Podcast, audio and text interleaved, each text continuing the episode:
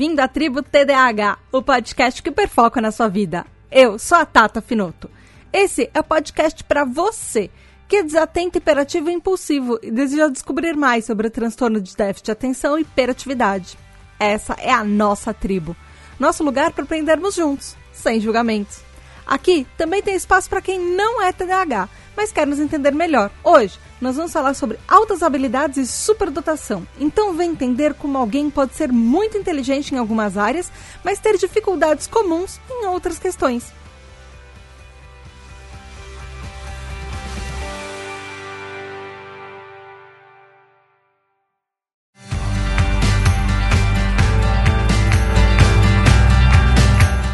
Olá, tribo, tudo bem? Aqui é a Tata Finoto.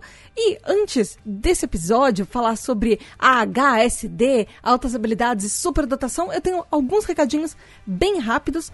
O primeiro deles é que em novembro e dezembro eu vou tirar umas férias, então os episódios de outubro vão ser os últimos desse ano, mas calma, porque eu vou deixar vocês com episódios a mais esse mês. Então, assim, vocês talvez não sintam tanto a falta do podcast. Mas fiquem atentos, porque talvez durante as férias eu faça algumas lives na Twitch pra gente ficar conversando entre pessoas TDAHs, é, bater um papo, jogar joguinhos online, enfim. Então, vai lá em twitch.tv barra tributadh. Pra quem não conhece, é twitch.tv barra tributadh. E não esqueça que a Tributa DH é um projeto colaborativo que depende única e exclusivamente de você para continuar. Então considere ser um apoiador da Tribo TDAH e se tornar um TDAH Hyper para justamente participar das lives na Twitch com a gente, para jogar joguinhos, para ter acesso a um grupo secreto com mais de 220 TDAHs para você conversar, votar nos episódios, participar de gravações de roda de conversa, enfim, além de receber episódios adiantados. E os apoiadores da Tribo TDAH também recebem parabéns no mês dos aniversários deles. Em outubro, os aniversariantes do mês são Lincoln, que faz aniversário dia 3 de outubro, Kika Moura, que faz aniversário dia 6 de outubro, André Luiz Carvalho, que faz aniversário dia 9, Esteban, que faz aniversário dia 11, Ricardo Bruno Machado e Pedro Henrique, que fazem aniversário no dia 13, Sabrina de Souza e Sara Campos, que fazem aniversário dia 15, Ian e Camila Moraes, que fazem aniversário dia 22, Helenilson, que faz aniversário dia 23 de outubro, Gabriel Berto, que faz aniversário dia 25, Aline Mie e Gustavo Petri, que fazem aniversário dia 27, e para fechar o mês, Mariana Causado, que faz aniversário dia 31 de outubro. Parabéns, parabéns, parabéns, parabéns, muitas, muitas, muitas felicidades e beijos especiais da Tata no mês de vocês.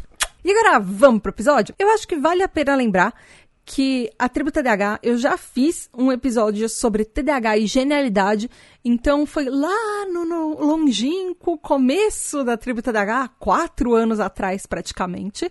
Então, se você quiser relembrar algumas coisas, vai lá no episódio número 2 da tribo TDAH, que chama TDAH e genialidade, porque tem alguns conceitos que eu vou retomar aqui hoje. Esse episódio, ele ficou muito grande. Ele é um dos maiores episódios da Tribo TDH, esse episódio que, dessa pauta que eu acabei de fazer para esses episódios 86, 87, 88. E justamente por isso eu vou dividir o episódio não só em duas, mas em três partes. Então vão ter três episódios seguidos da Tribo TDH para você ouvir praticamente o mês inteiro de outubro. Uh, a pauta tem mais de 23 páginas de pesquisa bruta. É, foram mais de 26 links, na verdade, mais de 25 links de pesquisa analisados é, que eu anotei. Teve um monte de coisa que eu tive que é, deixar de lado, senão ia ficar muito maior. Tem muita coisa para falar.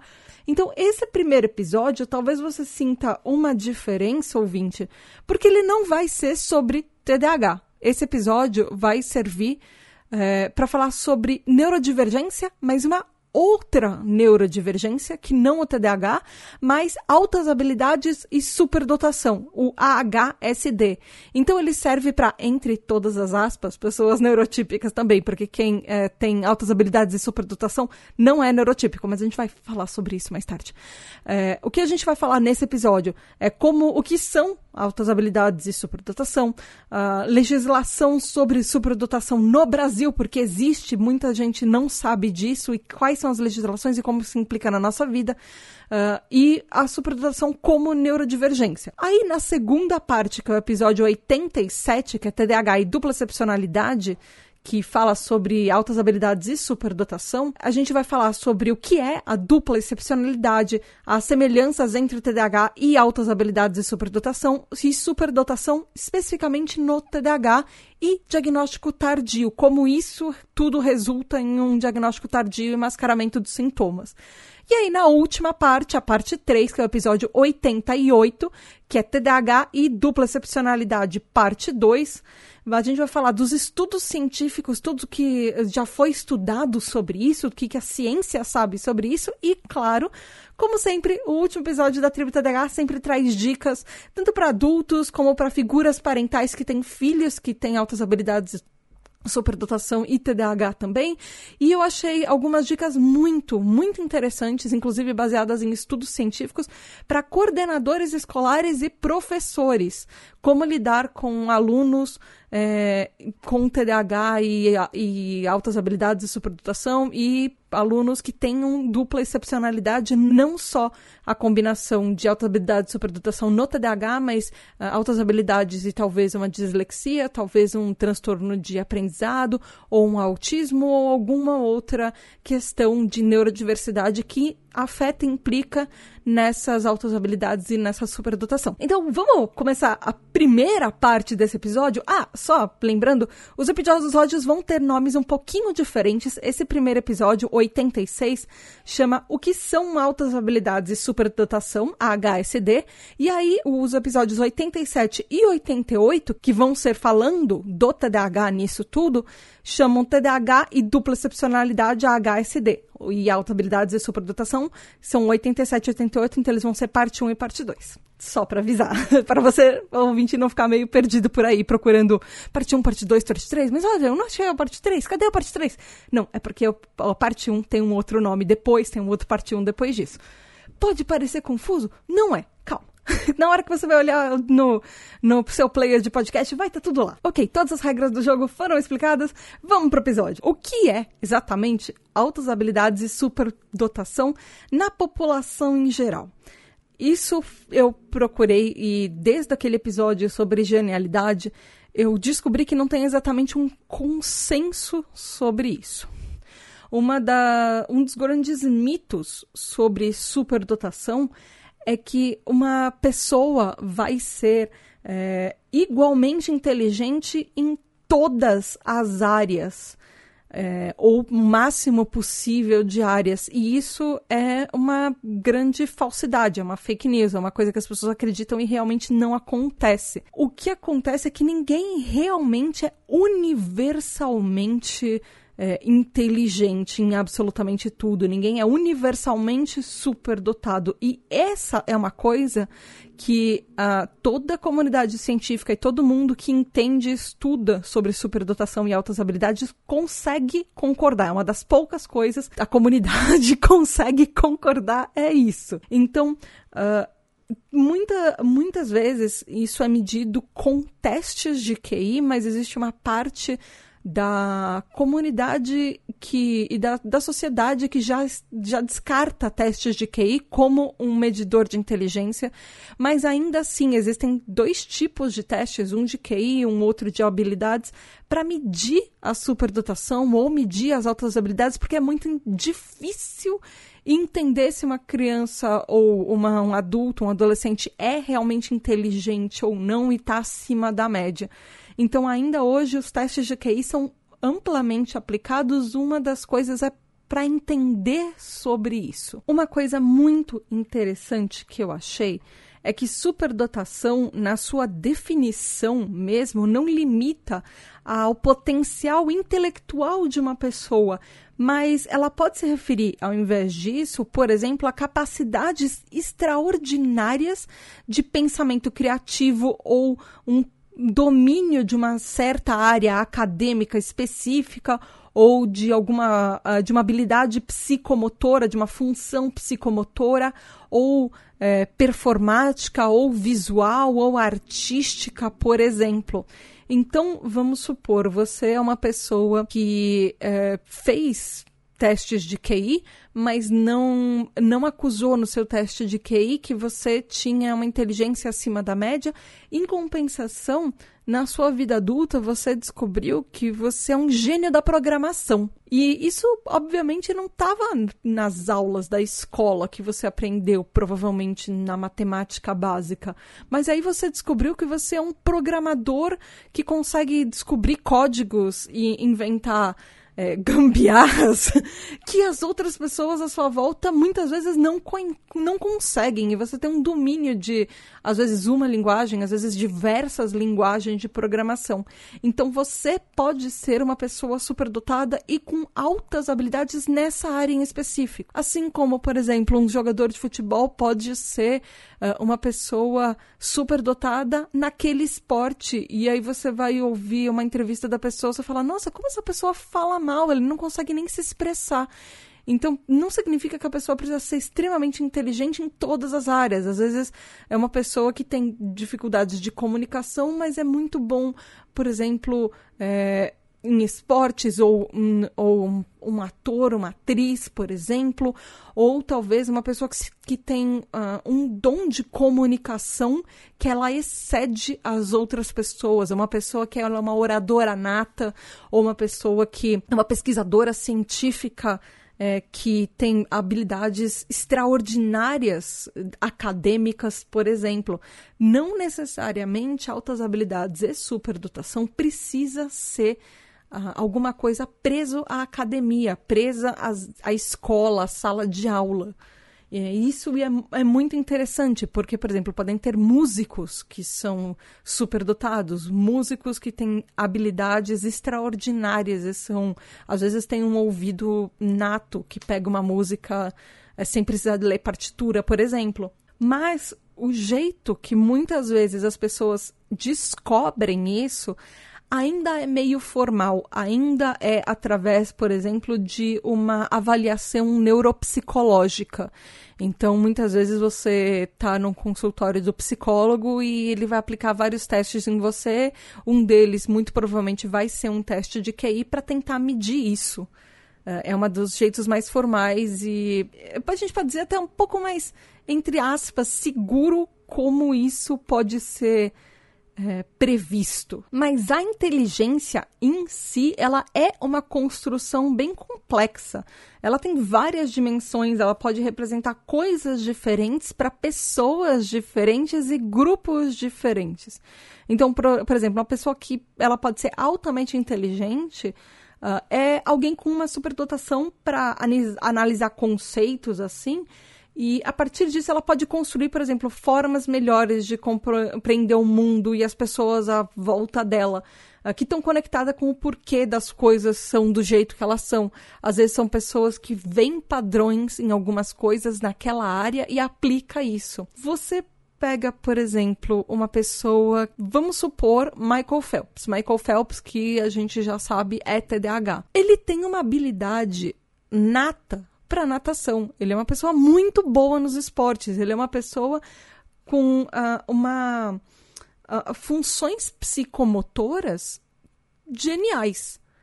Mas de repente você coloca ele na frente de um microfone ou coloca ele, sei lá, na sala de aula e ele poderia ser tido até, não sei, eu não sei da história do Michael Phelps, gente, eu estou inventando aqui, eu estou usando ele só como exemplo porque todo mundo conhece o Michael Phelps, multimedalista olímpico uh, de natação e como ele performa na água, ele é genial no esporte dele. Mas vamos supor que pequeno Michael Phelps em sala de aula era tido como um menino burro Vamos supor que ele era um TDAH que ficava olhando para a janela pensando qual era a próxima vez que ele ia estar tá na piscina. Então, não necessariamente uma pessoa com altas habilidades é, vai ser uma pessoa genial em sala de aula, naquele modelo clássico de educação, onde as pessoas acham que a única forma de a, habilidades, de inteligência que existe é num, numa prova. Então, é, isso é uma coisa para a gente pensar até como que modelos de prova às vezes inibem pessoas que são extremamente inteligentes porque elas não conseguem conectar isso com as áreas de habilidades delas. Mas de novo, o que acontece muitas vezes as pessoas associam superdotação e até altas habilidades com pessoas que têm um QI alto, que têm conquistas acadêmicas é, muito cedo, que se tornam líderes e pioneiras do seu campo. Essa parte que eu achei, uma das coisas que eu mais concordo é que, inevitavelmente, você vai acabar tendo um destaque na sua área de atuação, onde você tem uma alta habilidade ou uma superdotação. Mas não necessariamente é, ela se encaixa para você como uma área acadêmica, por exemplo. Mas, ao mesmo tempo, é muito comum que pessoas é, superdotadas e com altas habilidades sejam socialmente desajeitadas, a menos que a sua habilidade seja uma comunicação, eloquência nata, é, muitas vezes as pessoas, é, inclusive alguns estudos mostram que muitas vezes as pessoas é, que têm um, uma inteligência muito alta têm um QE, um quociente emocional que não necessariamente está acompanhando, porque às vezes as pessoas se sentem deixadas de lado. E elas não necessariamente são muito boas em formar relacionamentos e manter esses relacionamentos que elas formaram. Uh, muitas vezes, pessoas com altas habilidades e superdotação têm dificuldades até maiores para fazer amigos, para encontrar um grupo ao qual elas sentem que elas pertencem, porque geralmente as pessoas neurotípicas, e isso é uma realidade muito triste, elas tendem a se afastar de quem elas acham que é mais inteligente do que elas são, para não se sentir intimidadas. Então, vamos supor, você é uma, você foi uma criança muito inteligente na escola. Eh, na época que eu era criança, eh, a gente, as pessoas chamavam de nerd e eu, eu sou considerada nerd desde muito muito cedo porque eu tenho altas habilidades de superdotação e eu. Algumas das minhas dificuldades na escola não eram só por causa do TDAH. Eu lembro que tinha um coleguinha, eu sempre gostei muito de escrever. Toda vez que eu escrevia, eu comecei a escrever poesia aos sete anos de idade, assim que eu comecei a aprender a ser alfabetizada. Eu já escrevia poesia. E eu lembro que tinha um coleguinha meu que toda vez que eu escrevia uma poesia, as minhas poesias iam para o jornal da escola. E ele pegava dois outros colegas, ele é, me encurralava na saída da, da aula, da sala de aula, para me bater. E eu tinha que me esconder no banheiro feminino porque os três meninos não iam conseguir entrar no banheiro feminino. E ele só fazia isso porque eu tirava notas maiores do que ele em português.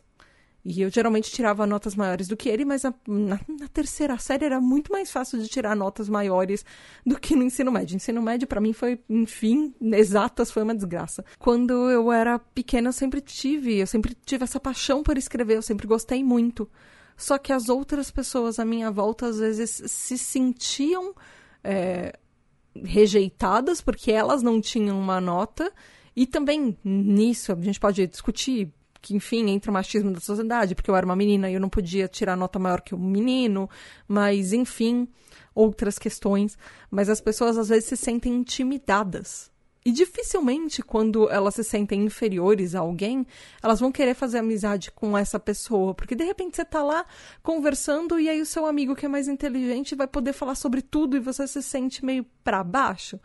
Então, isso é, uma, é até um preconceito da sociedade neurotípica não querer fazer amizades com as pessoas, é, fazer amizades que levem a gente para cima, que motivem a gente a ser melhor, que ensinem a gente a ser, uh, ter mais conhecimento, buscar uh, novas coisas na vida. Então as pessoas, de uma certa forma, na sociedade geral neurotípica, elas se limitam pelo medíocre, elas se limitam e medíocre pensando na média, no mediano.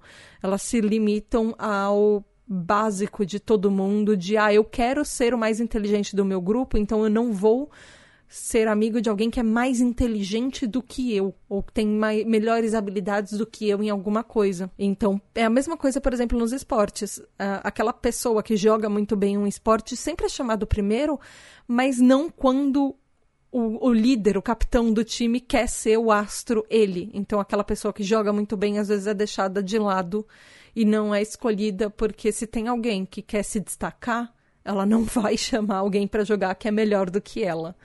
Então isso infelizmente acontece uh, e é uma é uma consequência muito comum que pessoas com altas habilidades e superdotação enfrentam ao longo da vida. Parando para pensar, quem nunca teve um chefe que a gente olhava para a pessoa que é um cargo superior e falava: Nossa, mas como é que essa pessoa é chefe? E aí você se sente, você sabe que você é mais inteligente do que ela, tá na cara que você sabe fazer melhores as coisas do que ela, mas às vezes a pessoa é chefe e muitas vezes a, a pessoa se sente, a pessoa em cargo de liderança maior se sente intimidada por um funcionário que se destaca muito mais e faz alguma coisa para que essa pessoa se demita, ou a, o próprio é, superior acaba demitindo aquele funcionário.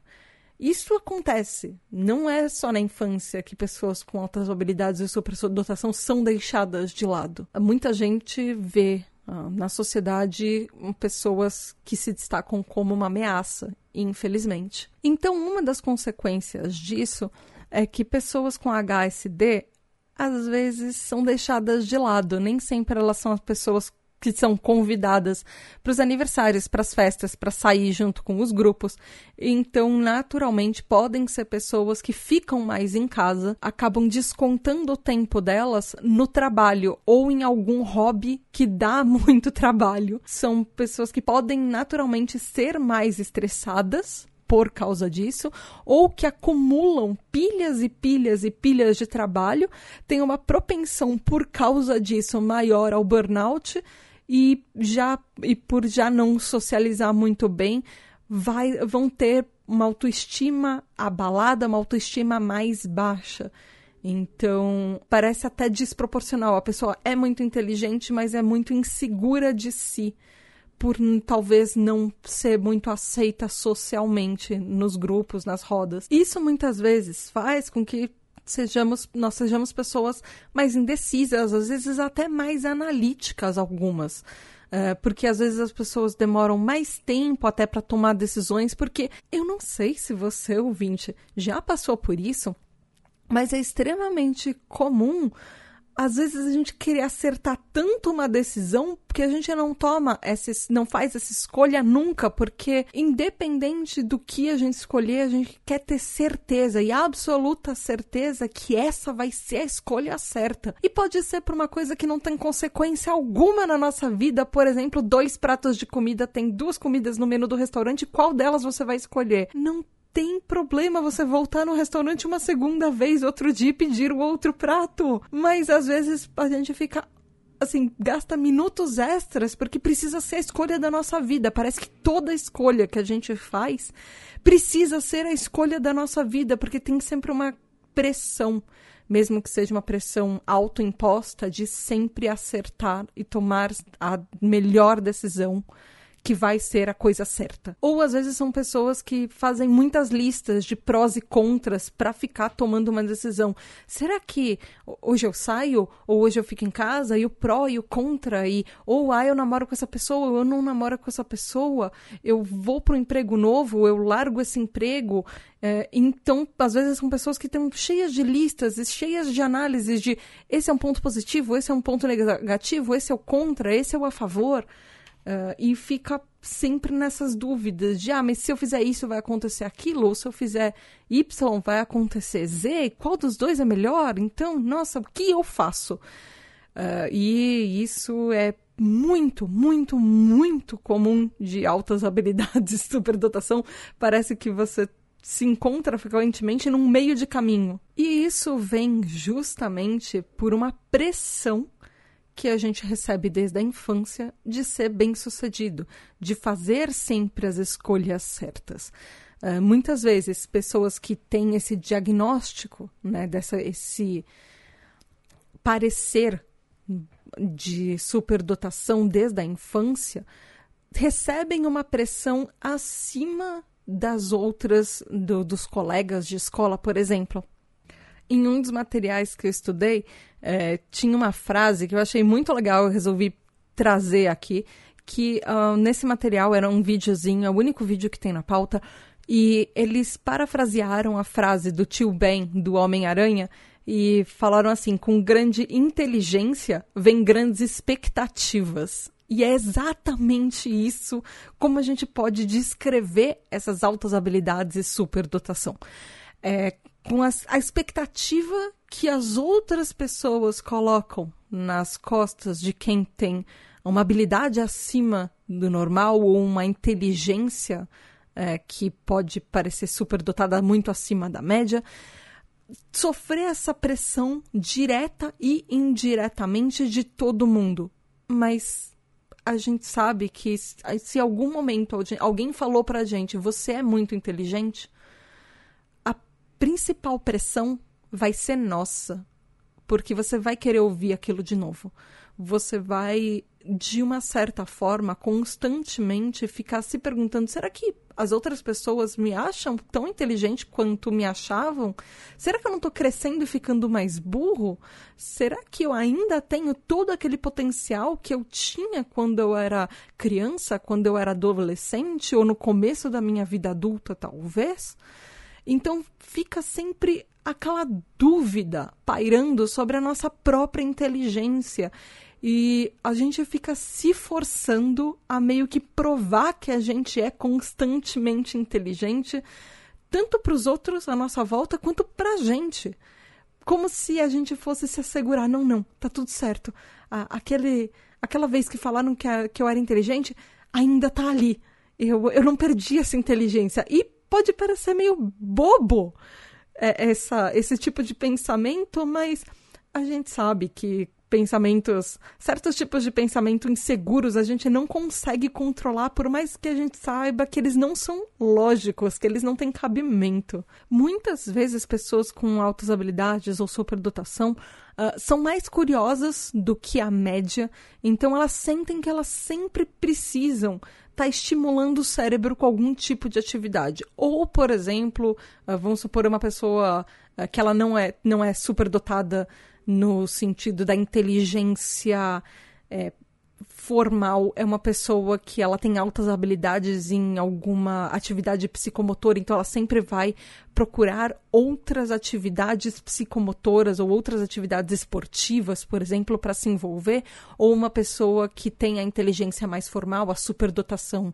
é, acima da média, então ela vai ser uma pessoa que vai tentar, por exemplo, desafiar o cérebro dela das man da maneira como ela pode chegar mais longe, uh, talvez academicamente, ou projetos que uh, fazem o cérebro dela trabalhar de diversas formas, ou se desafia com adquirindo conhecimento constantemente, por exemplo. Mas isso tudo faz também com que pessoas é, com altas habilidades e superdotação tenham certas tendências perfeccionistas. E para quem não está lembrado, eu já falei sobre uh, perfeccionismo voltado para o TDAH nos episódios 19 e 20, que são os episódios TDAH e perfeccionismo, parte 1 e parte 2. E isso justamente acontece por esse medo desproporcional ao fracasso, que pode sim afetar até a nossa saúde física, a nossa saúde mental, por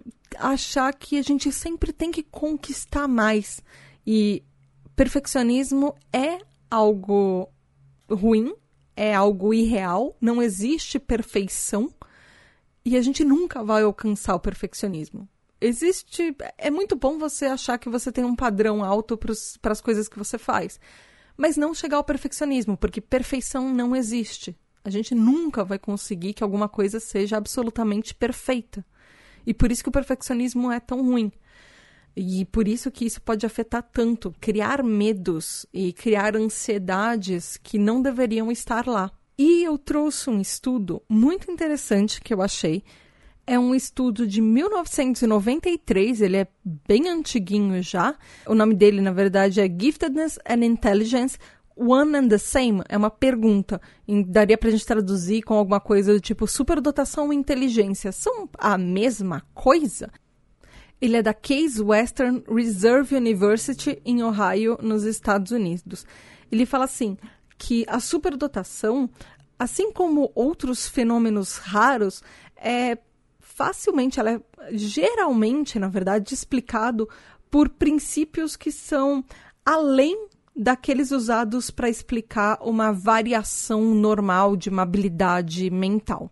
Uh, mas que cinco pontos deveriam ser considerados para você achar que uma pessoa ela é superdotada. Um dos pontos é que pessoas superdotadas geralmente têm intervalos restritos. É, que isso reduz, por exemplo, a correlação dessa, por exemplo, da alta habilidade com a inteligência e torna muitas vezes teste, testes padrões de QI ou testes de inteligência, às vezes eles são insensíveis a essa relação. Então, muitas vezes, o resultado pode ser mascarado. Apesar disso ser um ponto meio óbvio, ele é um ponto que facilmente é deixado de lado por pessoas que fazem testes ou aplicam ou até pesquisam sobre o assunto. Então, há teorias sobre inteligência que veem superdotação como uma única habilidade global. E essas teorias são super inadequadas, porque inteligência é muito melhor vista como um sistema complexo, um sistema independente, mas interrelacionado, com múltiplas partes relacionadas entre si.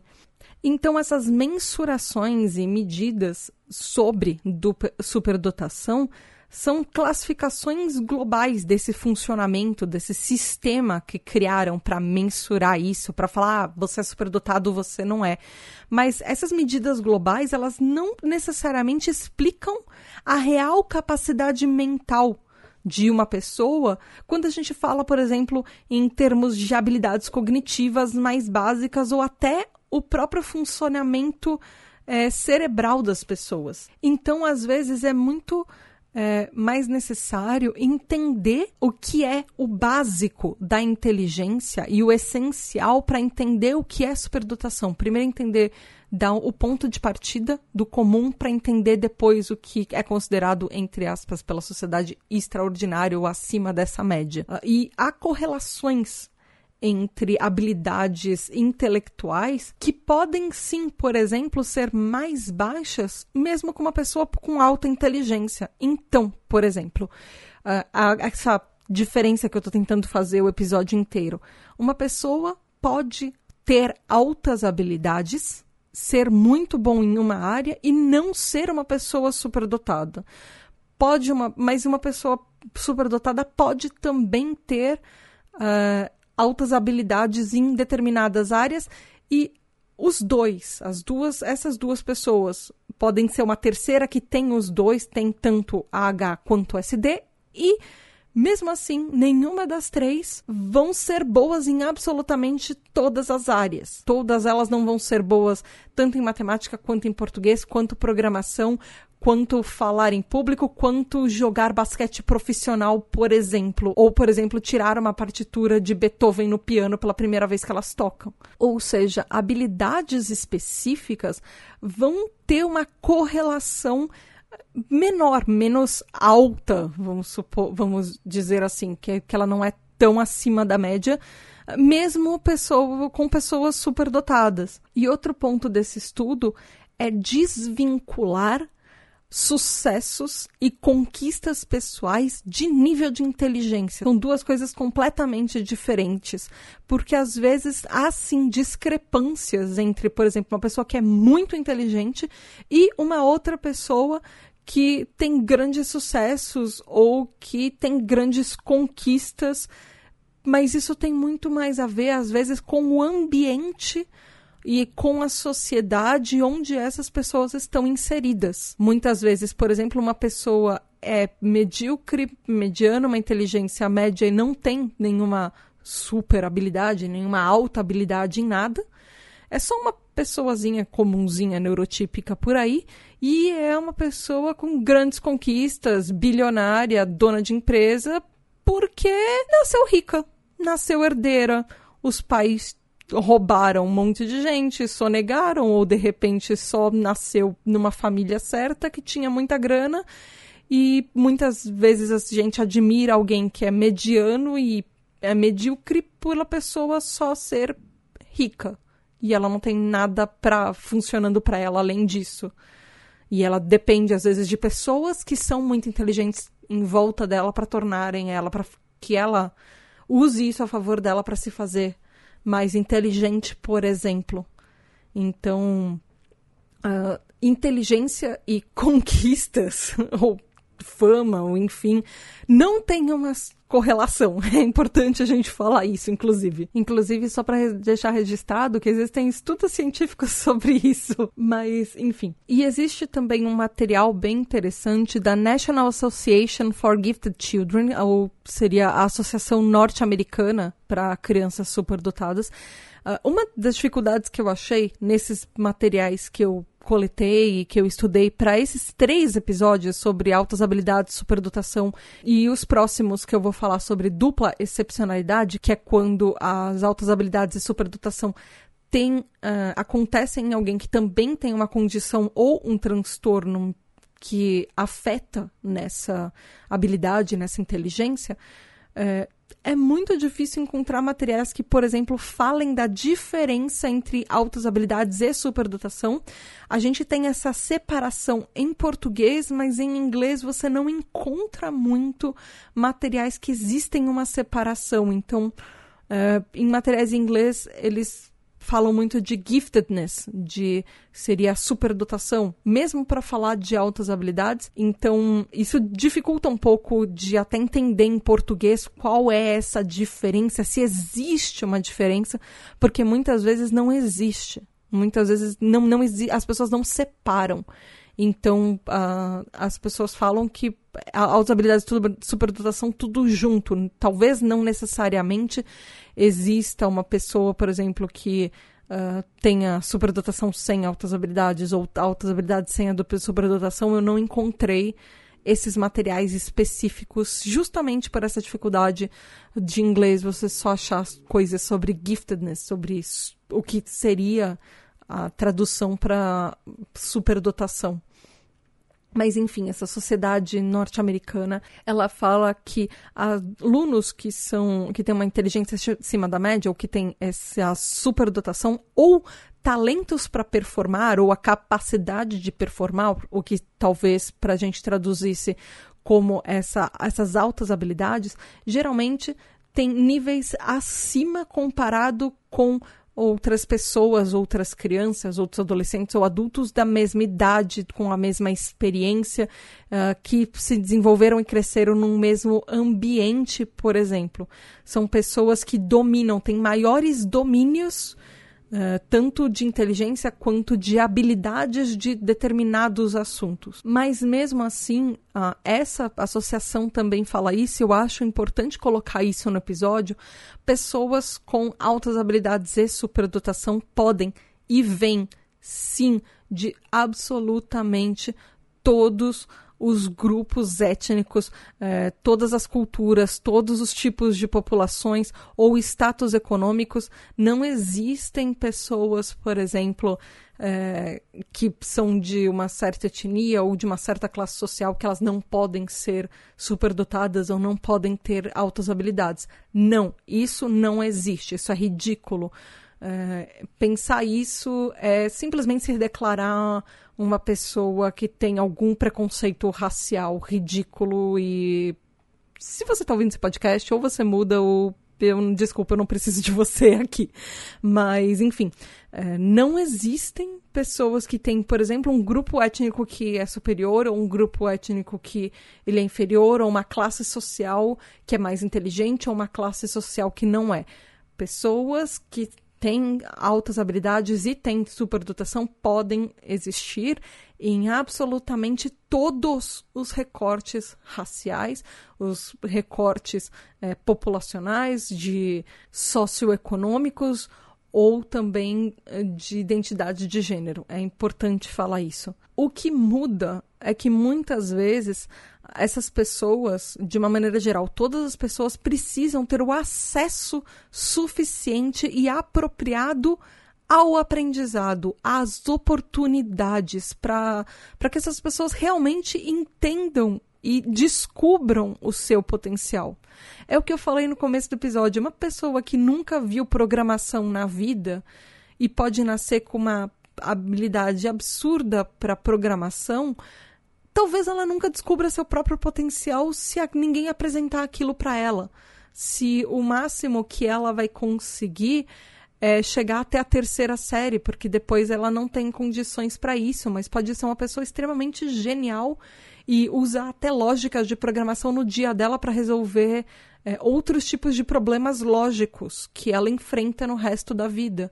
Mas existe sim uma necessidade que as pessoas descubram e tenham a oportunidade de viver esse potencial e de serem apresentadas para diferentes coisas ao longo da vida, até para aprender uh, a processar como elas funcionam, entender como o que, que elas gostam, o que, que elas não gostam. E mesmo pessoas, por exemplo, com transtornos mentais uh, ou com diversos tipos de condições e transtornos, muitas vezes precisam de um certo acompanhamento especializado para elas entenderem Uh, o que a gente vai falar nos próximos episódios, que existe uma coisa chamada dupla excepcionalidade, que enquanto a sua inteligência e as suas habilidades estão te puxando para frente, você tem alguma outra condição que pode estar tá sendo um freio involuntário porque por um lado você está à frente da sua turma, à frente dos colegas, mas por outro você não consegue performar como as pessoas à sua volta. Então você fica meio que num limbo no meio de caminho. Então isso é importante as pessoas, uh, principalmente pais, educadores, por exemplo, em, quando, nas primeiras fases da vida, entenderem e motivarem isso porque senão aquela pessoa nunca talvez descubra que ela tem uma alta habilidade ou uma superdotação. E um número que eu achei muito curioso, inclusive, é que essa associação norte-americana é, para superdotação, eles estimam, com base em diversos materiais e estudos coletados ao longo dos anos, que a porcentagem populacional de pessoas superdotadas seja 10% da população mundial. O que é até bem curioso, é, porque essa é exatamente o mesmo número da estimativa para pessoas TDAHs. E eu não estou falando que pessoas TDAH são todas superdotadas, não. Mas existe. Uh, existem 10% de pessoas superdotadas no mundo, existe 10% de pessoas TDAHs no mundo, são 10%, por, são dois 10% diferentes, mas quando a gente coloca esses círculos um ao lado do outro, vai ter uma intersecção nesses círculos populacionais. Vai ter uma parcela dessa população de uma partezinha desses 10% superdotados e uma partezinha dos 10% TDAHs, talvez seja 3%, 2%, 5%, vai ter uma parcelinha muito menor de cada um dos círculos que ela vai se cruzar e vai, vai, vão ser as pessoas que têm uma dupla excepcionalidade. Mas mesmo assim, é importante falar que nem todas as pessoas que têm altas habilidades ou superdotação são iguais, gostam das mesmas coisas, agem igual, é, têm habilidades para fazer as mesmas coisas ou entendem dos mesmos assuntos, por exemplo. Inclusive, tem um estudo bem legal da Unesp em Bauru, uh, no estado de São Paulo, aqui no Brasil, que ele é bem recente, ele é de fevereiro de 2020, o nome dele é Altas Habilidades barra Superdotação, Intervenção em Habilidades Sociais com Estudantes, Pais Responsáveis e Professores, é, que ele fala justamente isso, que uh, muitas vezes as áreas que as pessoas podem é, ter uma alta habilidade ou uma superdotação pode, pode incluir, por exemplo, áreas intelectuais, acadêmicas, liderança, uh, psico, psicomotricidade, artes ou outras áreas diferentes, por exemplo. E que esse HSD é, é, ele é caracterizado por uma elevada potencialidade de aptidões, talentos, habilidades e fica evidenciada também no alto desempenho dessas diversas áreas, dessas atividades humanas, que podem também ser acadêmicas ou não necessariamente, mas que isso vem sendo demonstrado desde a infância da pessoa. Desde sempre ela tem essas altas habilidades, ela tem essa superdotação.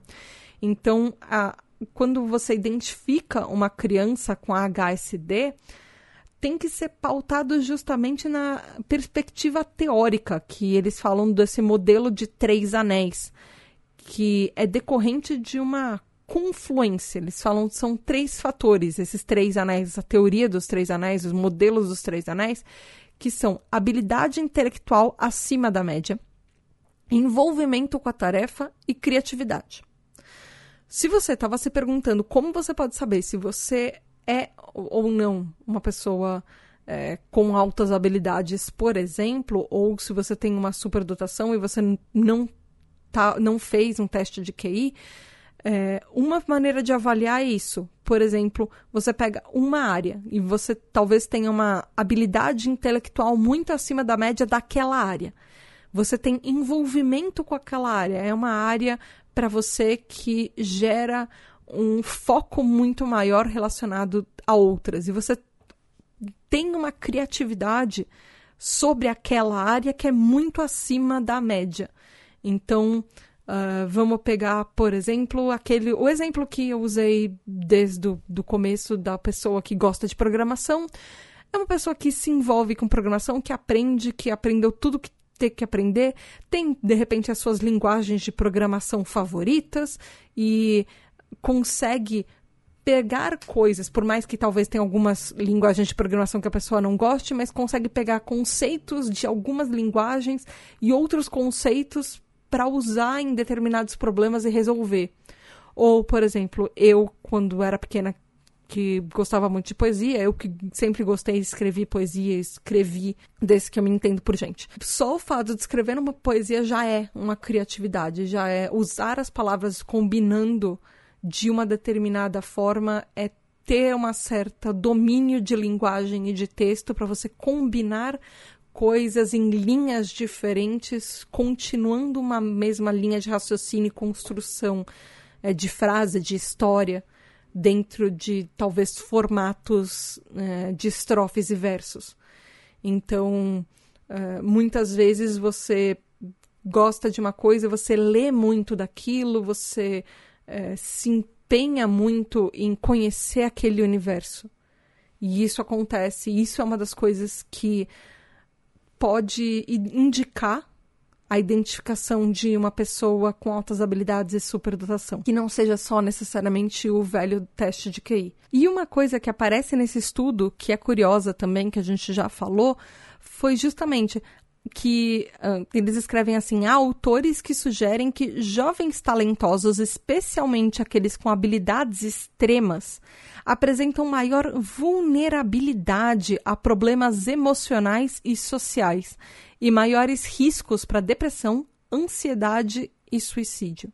E uma intervenção é, focada na, na área pode ajudar a prevenir ou diminuir esses déficits e desajustes que o ideal é que seja feito o mais cedo possível. Ou seja, tudo que a gente estava falando sobre autoestima abalada, sobre pessoas que se cobram demais, isso é mostrado em estudos. Existem evidências científicas em estudos, inclusive estudos sendo feitos no Brasil sobre isso, de como as pessoas às vezes se cobram demais, as pessoas, outras pessoas em volta uh, cobram demais quem é, quem é percebido ou quem tem uma alta habilidade, quem tem uma superdotação, existe uma pressão que podem chegar a níveis alarmantes até as últimas consequências até. E eu achei uma coisa muito interessante que existem legislações brasileiras falando sobre superdotação. Eu recortei alguns trechos de algumas é, de leis e decretos que falam sobre superdotação e eu acho eu pelo menos nunca ouvi na minha vida alguém falando sobre isso, que existem é, leis que deveriam melhorar a educação no Brasil, deveriam ter sido aplicadas. E são leis antigas, são leis bem antigas. e tem uma lei que é antiga uma, um, e um decreto que é mais recente, enfim. Mas mesmo assim, que a gente. Eu, pelo menos, nunca vi nada disso sendo aplicado. Uma é a Lei 9.394 de 1996, que ela chama Diretrizes e Bases da Educação Nacional. Isso é uma lei básica de educação. No artigo 4 ele fala que é um dever do Estado, com a educação escolar pública, garantir que o atendimento educacional especializado gratuito aos educandos com deficiências, transtornos globais do desenvolvimento e altas habilidades ou superdotação transversal a todos os níveis, etapas e modalidades, preferencialmente na rede regular de ensino. E essa redação ela foi atualizada em 2013, garantindo isso. E aí também tem o artigo 59, que ele fala que os sistemas de ensino devem assegurar tanto pessoas com deficiência, educandos, na verdade, com deficiência, transtornos globais do desenvolvimento e também altas habilidades e superdotação, que o currículo, os métodos, as técnicas, os recursos educativos e a organização específica é, para atender às necessidades dessas pessoas, também as terminalidades específicas para aquelas pessoas que não puderem atingir o nível exigido para a conclusão do ensino fundamental, por exemplo, uh, em virtude talvez da deficiência ou aceleração e concluir um, em melhor, menor tempo o programa escolar, por exemplo, para superdotados, ou, per, ou seja, o Estado garante que se você for uma pessoa que tem habilidades, altas habilidades de superdotação, você poderia pular anos na escola, você poderia é, ter um ensino adaptado tanto à sua deficiência quanto à sua superdotação. Para você fazer o ensino e, e, aprender e usar suas habilidades da melhor forma possível. E eu nunca vi isso acontecendo, mas está na nossa lei, e é uma lei básica de ensino e de educação, e ela também, inclusive, o, o, ela começa falando de escola pública e ensino público. Ela deveria ser aplicada tanto nas públicas quanto nas privadas e todos os níveis de ensino. Ela não fala só, por exemplo, do primar, do, do primeiros, dos primeiros níveis ou do ensino superior, por exemplo. E aí tem uma outra coisa que o artigo 59A fala que eu menos ainda ouvi falar, que ele fala o poder público deverá instituir cadastro nacional de alunos com altas habilidades ou superdotação matriculados na educação básica e na educação superior a fim de fomentar a execução de políticas públicas destinadas ao desenvolvimento pleno das potencialidades desses alunos. Não sei quanto a vocês, mas eu nunca vi a carteirinha da pessoa superdotada e com altas habilidades passando no Brasil por aí, e nem um cadastro que alguém viesse falar: olha, você tem altas habilidades em tal área, vamos desenvolver isso, tem tais, tais, tais cursos que a gente pode te ajudar a, a, melhorar essas habilidades ou que nós estamos fazendo programas governamentais para isso? Então, não, eu nunca ouvi falar sobre isso é, em lugar nenhum. Mas, enfim, é, talvez algumas escolas particulares fomentem isso em alunos, mas isso deveria e pela lei estar tá em escola pública também. E quando eu estou falando de algumas escolas particulares, eu nunca vi isso em nenhuma escola particular, inclusive que eu estudei ou que colegas estudaram. Então é, é raro você ver programas que fazem é, e ajudam esse tipo de coisa, inclusive. E ainda por cima, esse, existe um parágrafo único nesse artigo 59 que fala que o poder público vai adotar como uma alternativa preferencial a ampliação do atendimento aos educandos, enfim, tanto com deficiências quanto transtornos globais, quanto altas habilidades e superdotação, na própria rede pública e regular de ensino, independentemente do apoio às instituições que já estão previstas no artigo. E aí também tem um decreto, que é o decreto número 7611, que ele é de 17 de novembro de 2011, ele é mais recente e o nome dele é Educação Especial, Atendimento Educacional Especializado e Outras Providências.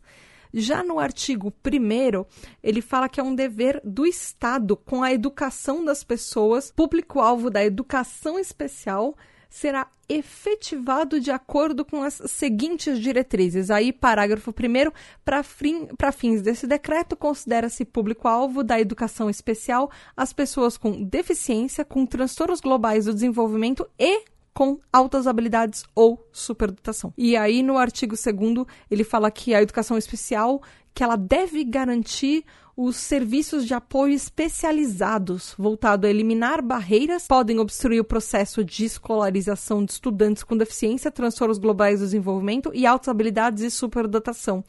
E de forma é, suplementar a formação desses estudantes com altas habilidades e superdotação. Ou seja, existe também um outro decreto que fala que tanto no caso de pessoas com deficiência, e o TDAH a gente está lutando para ser enquadrado finalmente como deficiência é, na lei, que é um direito, na verdade é um dever do Estado oferecer suplemento e oferecer é, medidas que ajudem na, na educação básica e na educação superior e também, ao mesmo tempo, pessoas que têm superdotação e altas habilidades que o Estado deveria, como uma forma de melhorar a educação, dar suplemento à formação e prover para essas pessoas materiais que melhorem a educação dela. Então, assim, pra gente, no caso pessoas com TDAH que também têm alta habilidade de superdotação, existem leis e decretos que falam duplamente da gente nos parágrafos e nada está sendo feito, porque a gente precisa de outras leis para garantir que a gente tenha direito às mesmas leis que já estão escritas, porque nenhuma delas está realmente sendo aplicada. Então, eu acho importante ressaltar que quando eu falo dos recursos, do que deveria ser feito para pessoas com altas habilidades e superdotação, o que está na lei, eu não posso deixar de lado é, esse comentário, eu não posso deixar de falar que isso, de forma alguma, é culpa, por exemplo, dos professores. Porque a gente sabe que professores no nosso país, eles fazem o possível e o impossível com os recursos que eles têm. Muitas vezes a escola, a instituição não tem recursos para isso, muitas vezes não são nem os coordenadores da escola ou a própria instituição de ensino, muitas vezes é um repasse do próprio governo que não veio. É uma diretriz superior do governo. Uh, o, o governo, de uma forma geral, se existe a legislação, ele deveria fazer com que essa legislação fosse implementada é um dever do governo, se tem uma legislação, fazer com que aquilo aconteça e não seja só uma lei, um decreto no papel.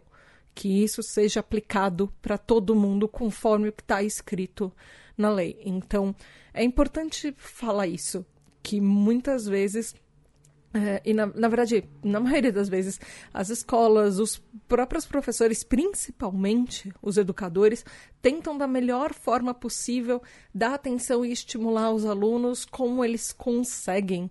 E às vezes até além do que eles conseguem, mas hum, a gente já sabe que Uh, os recursos destinados à educação no nosso país são escassos e nesse último governo eles estão ainda piores e decaindo a cada hora, com cada vez menos verba destinada à educação. Então, obviamente, se não tem verba para a educação de uma maneira geral, vai ter menos verba ainda para uma educação que precisa uh, de mais atenção, tanto para estimular pessoas com uh, uma neurodivergência, para ajudar uma pessoa com uma neurodivergência, ou para estimular pessoas que têm uma alta habilidade, que têm altas habilidades de superdotação de uma maneira geral, a alcançar potenciais ainda maiores. E eu quero terminar falando de superdotação como uma neurodivergência.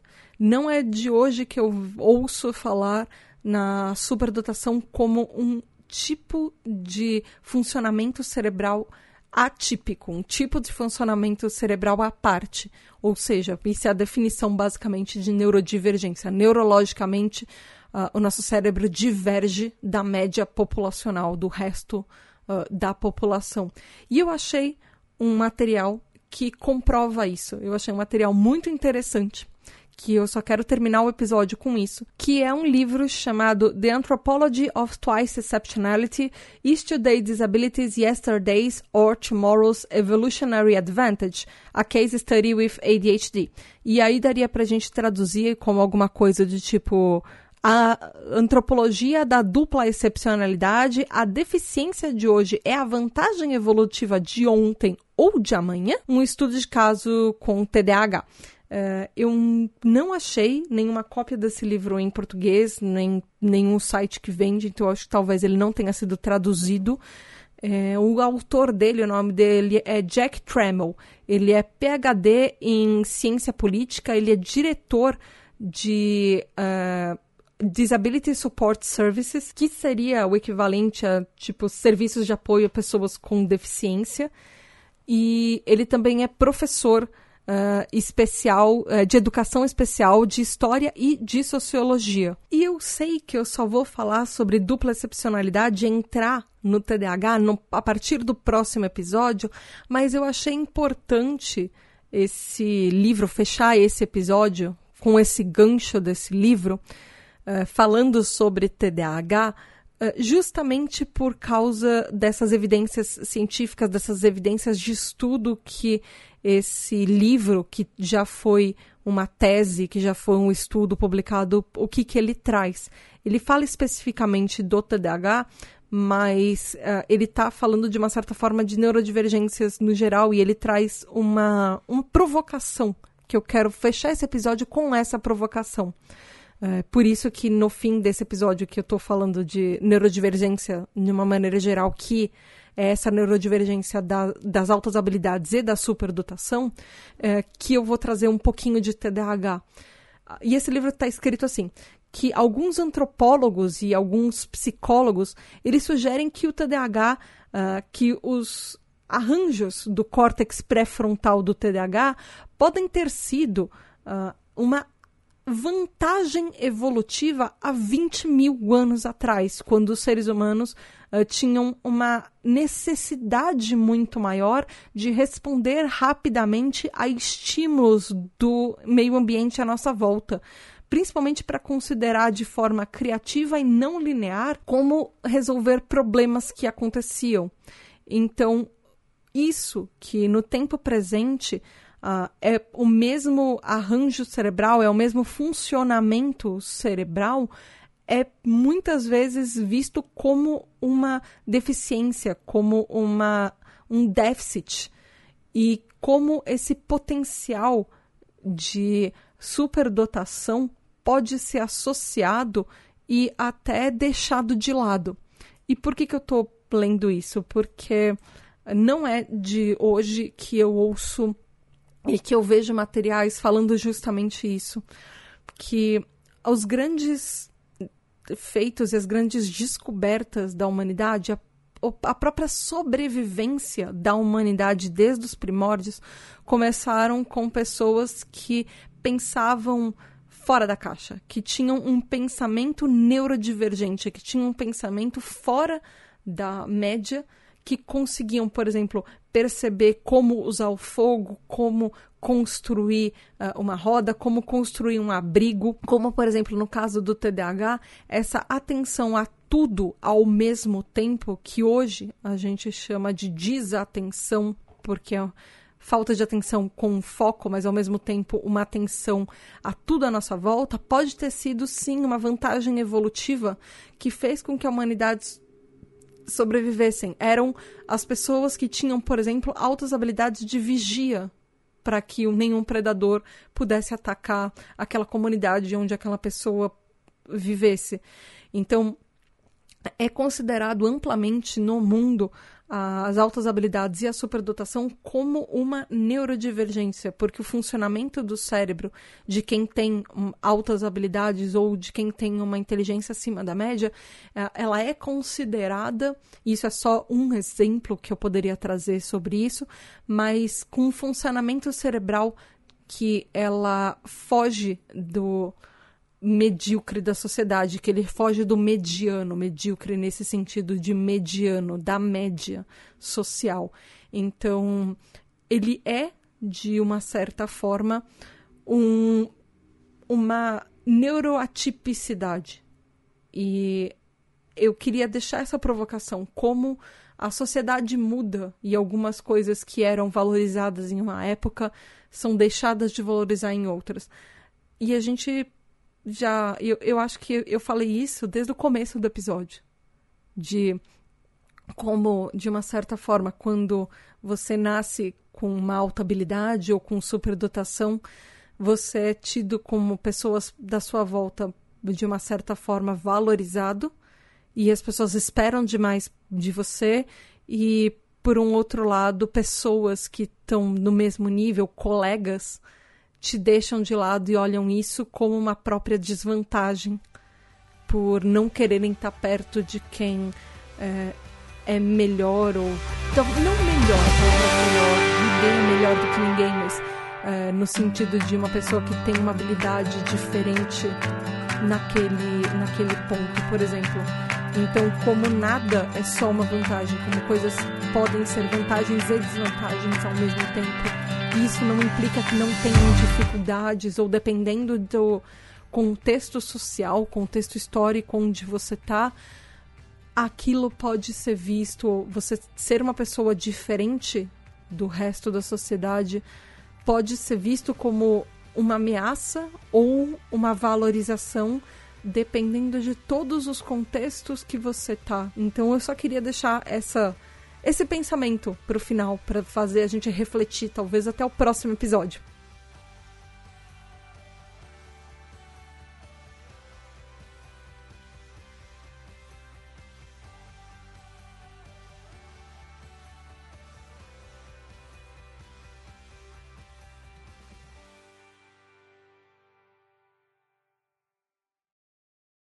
E eu já falei demais. Por hoje é isso. Imagina se eu tivesse gravado os três episódios só em dois, eu, isso porque eu dividi em três partes esse episódio, eu nunca ia terminar o episódio se fossem só dois. Por hoje é só isso. No próximo episódio, semana que vem, na próxima quinta-feira, vai ter uma segunda parte desse episódio sobre uh, altas habilidades e superdotação, que o nome do episódio vai ser um pouquinho diferente, vai ser TDAH e dupla excepcionalidade, H/SD, altas habilidades e superdotação, parte 1, que vai ser o episódio 87.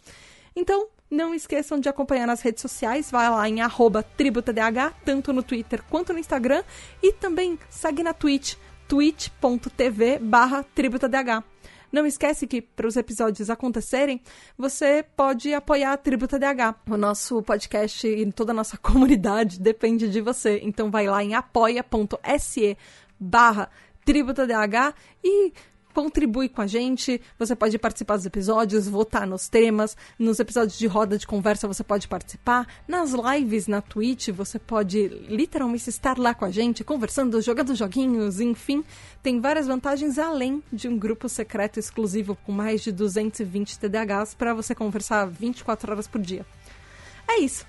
Beijos da Tata e até a próxima. Até quinta-feira que vem. Tchau! E muito, muito, muito obrigada de coração aos nossos queridos e incríveis TDH Hypers, que são os apoiadores da tribo TDH que fazem tudo isso acontecer. Gabriel Nunes, Regiane Ribeiro, André Luiz Carvalho, Edu Caetano, Sky Atura, Rafa, Daniel Jimenez, Luana dos Anjos, Rafael Nascimento, Juliana Velma, Mari Mendes, Andréa Martins, Marina Pullen, Leonardo Loza, Aline Emi, Alex MF, Ricardo Bruno Machado, Lígia Cassola, Lúcia, Bruna Titonelli, Samuel Eduardo, Alexandre Maia, Lucas, Mário Lúcio, Nath Ribeiro, Telo Caetano, Alexandre Torres, João Queiroz, Aline Coelho, Gustavo Petri, Juliana Costa, Val Armanelli, João Furtado, Raquel Bank, Isaac Newton, Paulo Alexandre, Maia Canal, Ana Márcia de Lima, Edson Carvalho, Thomas Versiani, Tabita Moreira, Ananda Krishna, Diego Quinto, Sara Fernandes, Alu, Saulo Valori, Roger Lima, Julia Nagli, Matheus Braga, Gabriele Varão, Aline Ayumi, Juliana Oliveira, Narcisa Regis Nazi, Nia Luller, Gustavo Pedralino, Mozart Sodé, Tali, Michele Ferboni, Roberta Ana Rodrigues, Graziela Godoy, Raquel Romani, Kel Bonassoli, Giovanna Primon, Lígia Mariani, Ellen Tielli, Rebeca Nicotera, Jéssica, Fábio Brunetti, Júnior Zaya, Caroline Duarte, Rodrigo Nowak, Rafael Pinheiro, Paulo Augusto, Marta Martins, Caio Ivo, Cássio Plácido, Maria Lúcia, Fernanda Tavares, Sabrina de Souza, Marcelo Fragoso, Marcos França, Ellen Gouveia, Maria Guizo, Diego Fiuza, Bernardo Ouro Preto, Matheus Rocha, Felipe de Moraes, Bruno Rezende, Bruno Correia, Luiz Henrique Duarte, Antônio Souza, André Barcelos, Lincoln Amauri, Rafael Pereira, Lucas Alves, Rodrigo Santana, Marilda, Titânia, Ravenata, Isis Lobo, Nicolas Rossim, Eliane Padilha, Gabriel, Talita, Jackson Luiz, Adalton Silva, Natália Alian, Biscoito Bolacha, ela, Jean, Luca, Ana Tereza, Daniela, Caio Geraldini, Sofia Lopes, Gielson, Clarice Arteiro, Letícia, Raquel Lousada, Marcele, Marco Aurélio, Fernanda Lopes, Nath, Roger Delboni, Paula Simões, Giovana, Zé, Rafael, Fernando, Fábio Coutinho, Eric Mota, Ian, Marcos Antônio, Rodrigo, Mônica Becker, Thay, Walter, Mariana Causado, Cecília Costa, Miguel Vitor, Rafael Minato, Humberto Miranda, Maju, Lexo,